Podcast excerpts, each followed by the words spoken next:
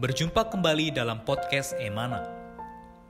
Renungan-renungan yang menguatkan iman ini diambil dari tulisan-tulisan saudara Watchmeni, seorang pelayan Tuhan yang sangat mengasihi Tuhan sampai akhir hidupnya. Semasa hidupnya, Tuhan memakai saudara Watchmeni untuk menyingkapkan banyak terang dan wahyu Alkitab. Di antaranya adalah mengenai salib, mengenai Kristus sebagai hayat, juga mengenai kesatuan tubuh Kristus. Kami berharap kehadiran podcast Renungan Emana, khususnya di masa pandemi virus hari ini, dapat menghibur dan menguatkan iman Anda. Podcast Renungan Emana dapat Anda dengarkan melalui aplikasi Emana dan Spotify. Anda dapat menghubungi kami pada nomor hotline Emana di 0851 5677 2397. Sekali lagi Anda dapat menghubungi kami pada nomor hotline Emana di 0851 5677 2397. Buku-buku saudara Watchmeni secara lengkap dapat Anda peroleh di toko buku Yasmerin, Tokopedia, Google Playbook, atau di website resmi yasmerin.com. Selamat menikmati seri renungan hari ini. Puji Tuhan, salam sejahtera saudara-saudari, para pendengar podcast Emana. Syukur pada Tuhan kami bisa kembali hadir melayani saudara-saudari. Kali Amen. ini bersama dengan saya, Saudara Adik Bagus, ditemani dengan Saudara Moses. Puji Tuhan, Saudara Moses.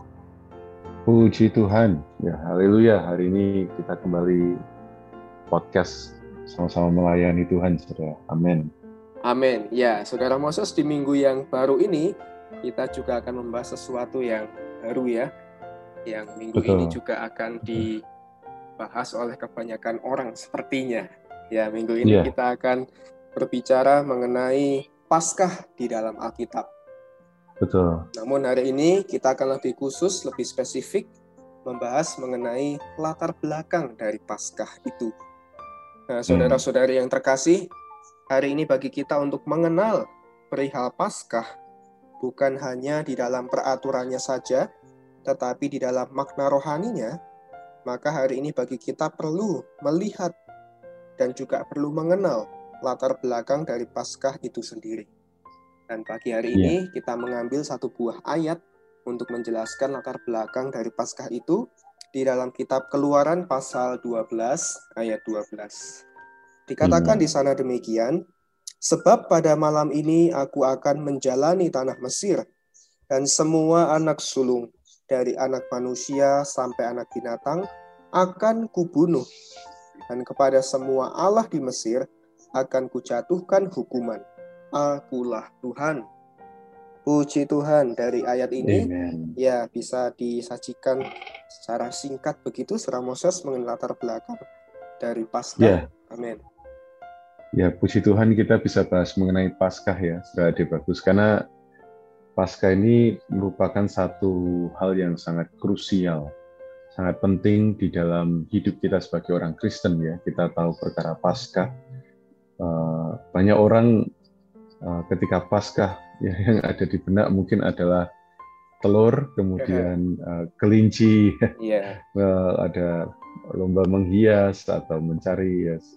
Saya sendiri waktu masih TK dulu di sekolah juga ada lomba cari telur kelinci. Ya, dari mana datangnya saya juga tidak tahu. Ya, yeah. kita tidak akan bahas ke sana yang jelas. Nah, kita akan melihat bagaimana Paskah di dalam Alkitab itu benar-benar krusial, benar-benar penting, uh, karena tanpa Paskah bangsa Israel tidak akan bisa keluar dari Mesir. Ya, tanpa Paskah uh, bangsa Israel juga tidak ada kekuatan untuk keluar dari Mesir.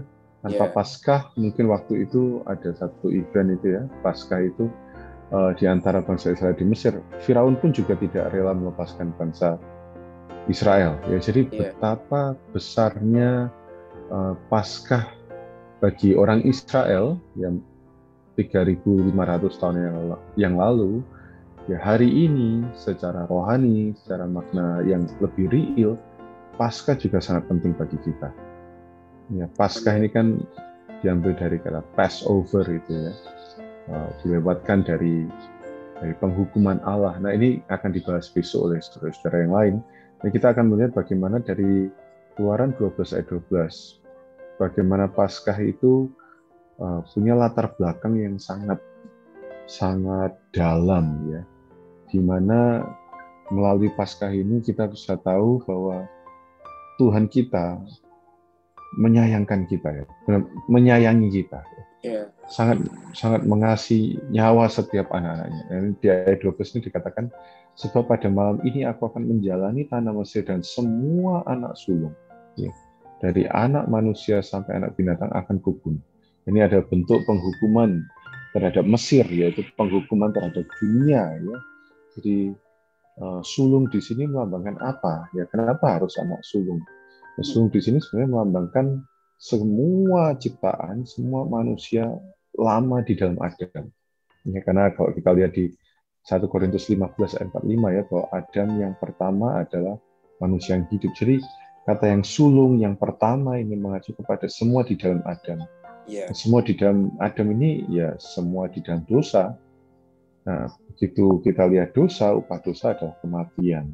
Yeah. Tetapi luar biasa darah penebus, penebusan Kristus ini ya, ini nggak nggak bisa ya, efektif bagi mereka yang ada dalam Adam. Karena itu perlu Kristus sebagai Paskah ya, yang uh, apa namanya harusnya kita yang dihakimi, tapi karena ada Kristus dia menjadi uh, domba Paskah ya, dia bahkan menjadi Paskah kita. Ya maka Tuhan melewatkan kita ya, kita tidak jadi dihakimi. Nah, sekali lagi Amen. bicara tentang sulung, ya kita tahu bahwa hari ini puji Tuhan, ya dia sudah menggantikan kita. Amen. Dia yang dihakimi bagi kita, sehingga hari ini kita bisa menikmati segala kekayaan di dalam Paskah itu. Amin. Ya, betul sekali ya, Suseri ya. Bicara hmm. mengenai Paskah atau Passover itu bukan sekedar bicara mengenai telur, tapi ya seperti pengalaman seorang Moses di masa kecil, ya, ataupun pernak-pernik yang lainnya tapi kalau kita melihat Paskah di dalam Alkitab, ada satu terang yang sangat besar, wahyu yang besar mengenai apa itu Paskah juga, bagaimana latar belakang dari Paskah itu sendiri. Ya, seperti Tuh. yang dikatakan di dalam kutipan pada hari Senin, nanti saudara-saudari juga bisa melihat dan membacanya. Di sana dikatakan demikian, Paskah adalah terang Allah atas situasi negatif di zaman yeah. perbudakan orang-orang Israel oleh orang-orang Mesir. Situasi negatif ini mewahyukan penghakiman Allah atas dua hal. Yang pertama, anak sulung. Dan yang kedua adalah semua Allah Mesir. Ini Allah, yeah. Allah. Maksudnya adalah Allah-Allah. Dewa-dewa. Ya. Dewa-dewa Nah, saudara-saudari, anak sulung melambangkan kita yang dalam dosa sebagai keturunan Adam, manusia pertama. Dalam 1 Korintus pasal 15 ayat 45 dan Allah Mesir adalah unsur kerajaan iblis dalam dosa, pekerjaan manusia tanpa Allah, hayat alamiah manusia, manusia lama, dunia, dengan semua kuasa iblis. Ya. Allah menghakimi semua perkara negatif ini. Amin. Amen. Ini begitu bermakna ya pasca ini karena memang uh, bukan hanya berhubungan dengan kita secara langsung ya. Seperti yang tadi saya sampaikan bagaimana eh, kita dulu ada di dalam Adam, tapi puji Tuhan begitu kita ada di dalam Kristus, maka kita diselamatkan. Tapi penghakiman Allah saat itu juga bukan hanya terhadap yang sulung, tadi bahkan terhadap Allah orang Mesir. Ya. Bahkan Allah, dewa-dewa berhala Mesir dijatuhi hukuman. Ya, dewa-dewa Allah ini mengacu kepada apa? komponen dari kerajaan iblis ya. Susunan Mesir. Setan-setan, iblis, semua milik kerajaan kegelapan itu juga dihakimi oleh Allah. Ini mendalam sekali saudara ya.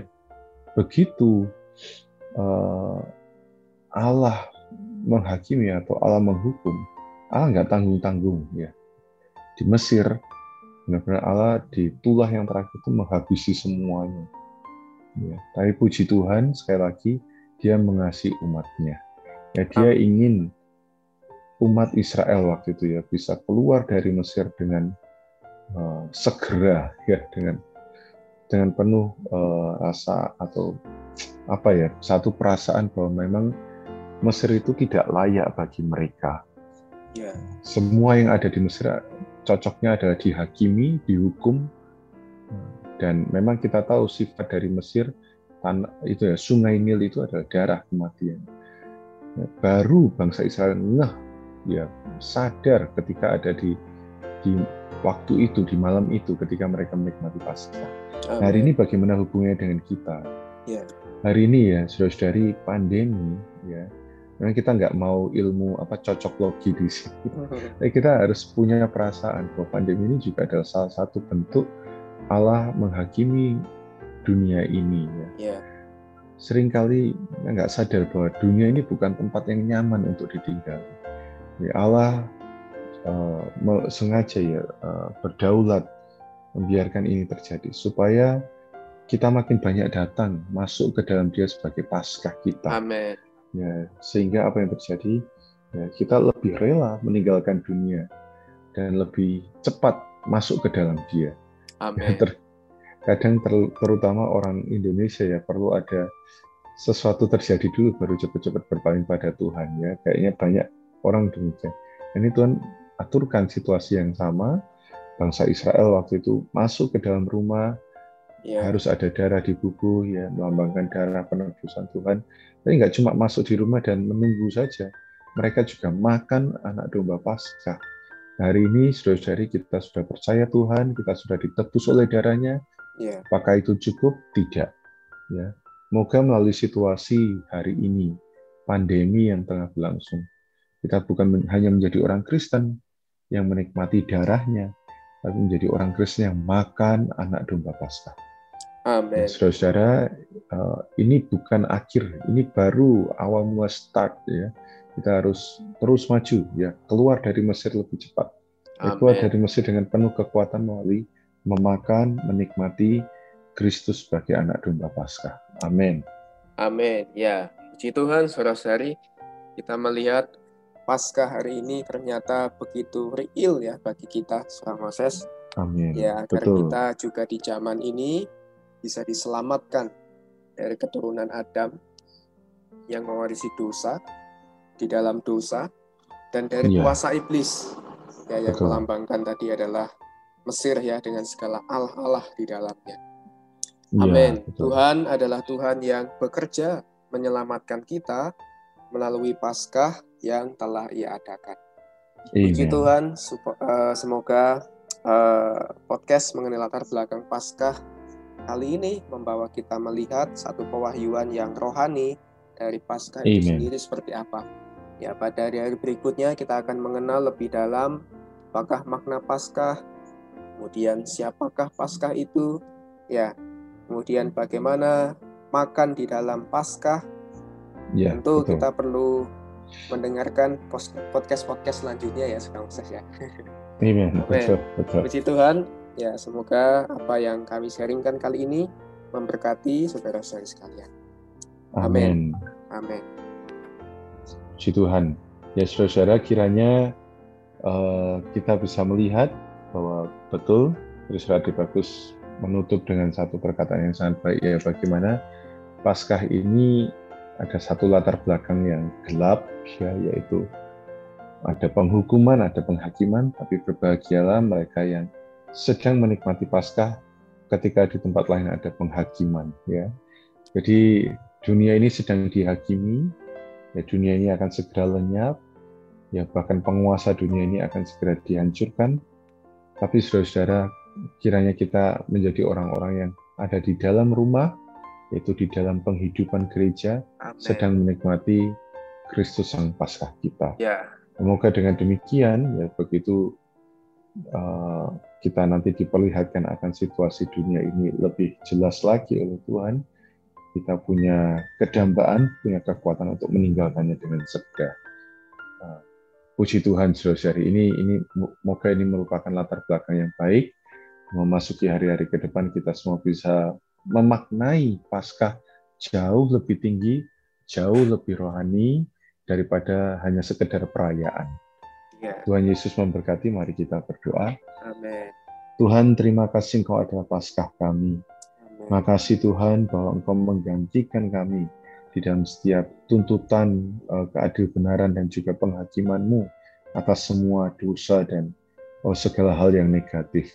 Amen. Tuhan Yesus, kami mau menjadi umat Israel rohani yang menikmati Paskah ini di dalam gereja, di dalam oh, penghidupan kami sebagai orang Kristen. Amin. Sehingga kami juga Tuhan bisa dibebaskan, dilewatkan dari semuanya. Terima Amin. kasih Tuhan. Haleluya. Amin. Haleluya. Puji Tuhan, terima kasih banyak Saudara Moses. Tuhan Yesus berkati. Puji Tuhan. Amin. Puji Tuhan Tuhan. juga berkati saudara-saudari sekalian. Puji Tuhan. Amin. Sekian podcast Renungan Emana hari ini. Kami akan kembali pada seri berikutnya. Anugerah dari Tuhan Yesus Kristus dan kasih Allah dan persekutuan Roh Kudus menyertai kita semua.